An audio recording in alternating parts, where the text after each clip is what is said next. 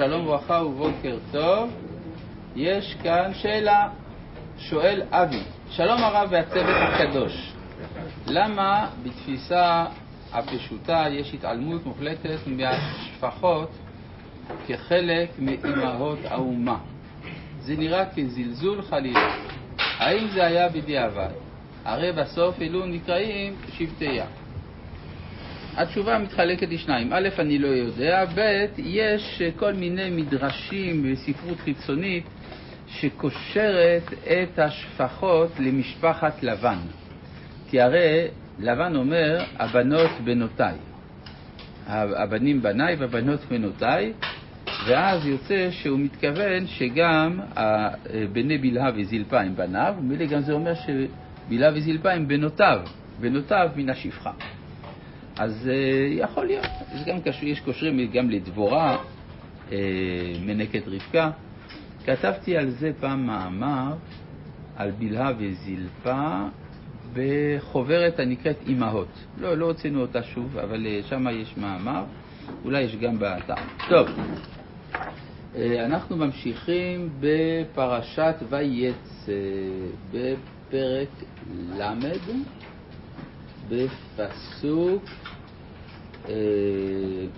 ט"ו, כן, אה, בסוף הפסוק, כן, ותאמר לה המעט קחתך את אישי ולקחת גם את דודאי בני, ותאמר רחל, לכן ישכב עמך הלילה, תחת דודאי בנך.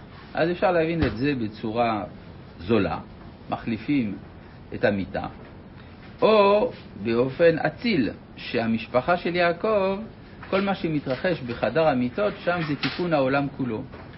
ולכן הדברים שם נאמרים ללא הנימוסים הרגילים, כי הדברים האלה הם קדושים מצד עצמם, כמו מצבם של אדם וחווה לפני החטא, שכל הנושא של החיבור והזיווג לא היה בו גנות, אלא להפך, היה בו עבודת השם, קדושה וטהרה, וזה כנראה מה שמתרחש כאן.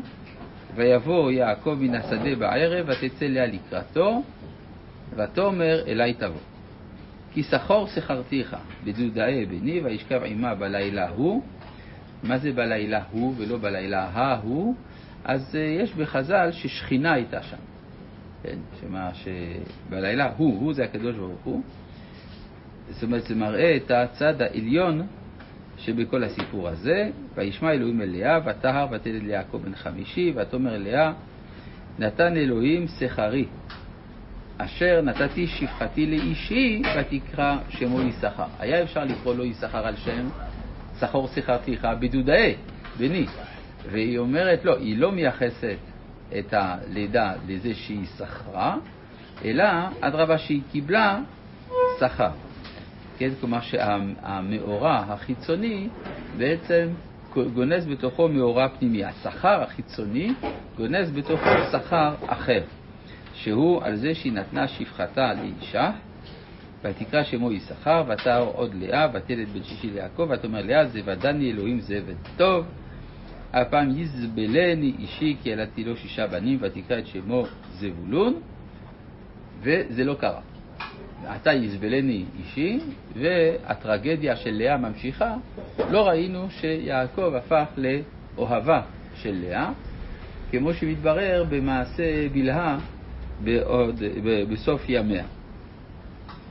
אה, אה, ואחר ילדה בת ותקרא את שמה דינה. עכשיו, מה זה הסיפור של ואחר ילדה בת? משמע שזה היה, היא תאומה. כנראה שהיא תאומה של זבולון. כן, ילדה בת, לא כתוב ותהר. עכשיו, מה זה נותן לנו שיש גם בת במשפחתו של יעקב? מה שזה נותן זה שיש, אה, אה, איך לומר, אה, אפשרות לשבט 13. כלומר, יש 12 שבטים זכרים, ויש עוד שבט אחד נקבי. מה זה אומר? זה הפנייה לאומות העולם. כלומר, הרי צריך לחתן את דינה עם מישהו. אז זה הפתח לאפשרות שייווצר עוד שבט בישראל מכוח היחס אל אומות העולם, וזה מה שנאמר, ונברחו בך כל נשוחות האדמה, שיש לי בריחות להבריך בך. אז למה לנו שזה רות המואביה ונעמה המונית? ו... אבל גם למדנו שזה טוב היה שלאברהם אבינו לא הייתה בת, כי אם יש לו בת, כיוון שעוד לא נולדה הזהות הישראלית בשלמותה, אסור לערב גורם מן החוץ ואין לו עם מי לחתן אותה. לעומת זה, ברגע שיש בת ליעקב אבינו, כיוון שהזהות הישראלית נולדה, אז זה הזמן לצרף מאומות העולם את הטובים שבאומות. דינה יש לה, לפי המקורות השונים, ארבע בעלים אפשריים. עשיו ושכם ואיוב ושמעון. כן, ארבעה סוגים שונים. מה? כן, שמעון. כתוב שאול בן הכנענית, הבן של אה, שמעון, הוא הבן של שמעון ודינה, שנשבע לה שיישאנה, כי לא רצה לצאת משכם מרוב בושה, ולכן אה, שמעון נשא אותה. זאת אומרת שיש לנו פה ארבעה אופנים שונים של היחס הזה. יש האופן המוצלח יותר, זה איוב. איוב, הרי הוא צדיק שבאומות. אז אם כבר, הוא ראוי להיות בעלה של דינה. ושכם, ראוי להיות בעלה של דינה, אם היה מתנהג כפי שיעקב רצה שיתנהג, וזה אנחנו נגיע כשנגיע, כשנדבר על זה. אה, יש גם אה, שמעון, זה ברירת המחדל, זאת אומרת כשהיחס אל האומות נכשל, אז נשארים בתוך האומה, ויש אפשרות נוספת, זה עשיו. כן, עשיו היה צריך להיות בעלה של דינה, ואז יוצא שהשבט השלוש עשרה היה נשאר במשפחה.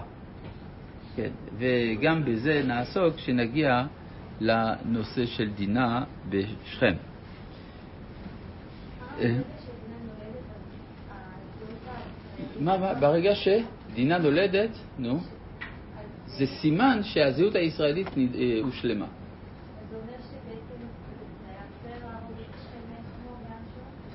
מה זה קשור? היה צריך להרוג אותם בגלל שהם התנהגו לא יפה. רגע, אז זה, אז זה כבר זה דיון. כשנגיע לפרשה של שכם, אז אנחנו נדון בזה. בסדר? זו שאלה אחרת. האם זה היה בסדר, לא בסדר, זה נדון כשנגיע. היא נולדה לפני יוסף בעצם? היא נולדה לפני יוסף. בעצם, אם נעשה חשבון, היא יוסף בנקבה. יש מדרש שאומר שקרה פה משהו מיוחד, שהיא הייתה זכר, ולאה התפללה והיא נהייתה נקבה. אז אם היא הייתה זכר, מי היא הייתה? היא הייתה יוסף. אבל עדיין הוא שכם הזהות הישראלית עד שבאמת יוסף. אולי גם בנימין, שזה, מסתכלים על ה... כן, אבל כשהיא מגיעה לשכם, אז כבר הושלם. יש כבר.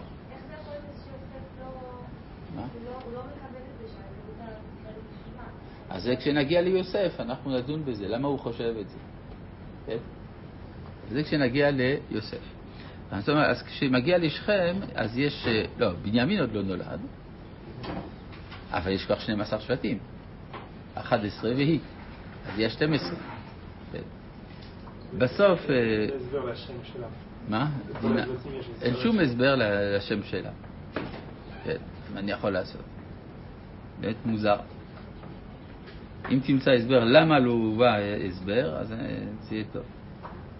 טוב, אה, ויזכור אלוהים את רחל. וישמע אליה אלוהים ויפתח את רחמה, אז מכאן שהיא התפללה. ותהר ותלד בן, ותאמר אסף אלוהים את חרפתי. ותקרא את שמו אסף. ככה צריך להיות. אם היא אומרת אסף אלוהים את חרפתי, לכן הייתה צריכה לקרוא לו אסף. ובמקום זה היא קוראת לו יוסף. לאמור, ותקרא את שמו יוסף, לאמור, יוסף השם לי בן אחר. זאת אומרת, במקום לדבר על עצמה, אסף את חרפתי, היא חושבת על הזולת. ובעצם יוסף הוא הבכור הראשון בהיסטוריה, שנולד כדי שייוולד לו אח מאביו ואימו. אך מאב האם. ואז יוצא שזה התיקון המוחלט של הבכורה העשווית. עשו רוצה להרוג את אחיו, יוסף נולד כדי שייוולד לו אח. ואז ויהי כאשר ילדה רחל את יוסף, ויאמר יעקב ללבן, שלחני ואלך אל מקומי ולארצי, כי נולד שטנו של עשו. איך כותב רש"י. זאת אומרת שכל העיכוב של יעקב זה בגלל שעוד לא נולד מי שמוכיח את עליונותו של יעקב. רבי חנניה בן הקשה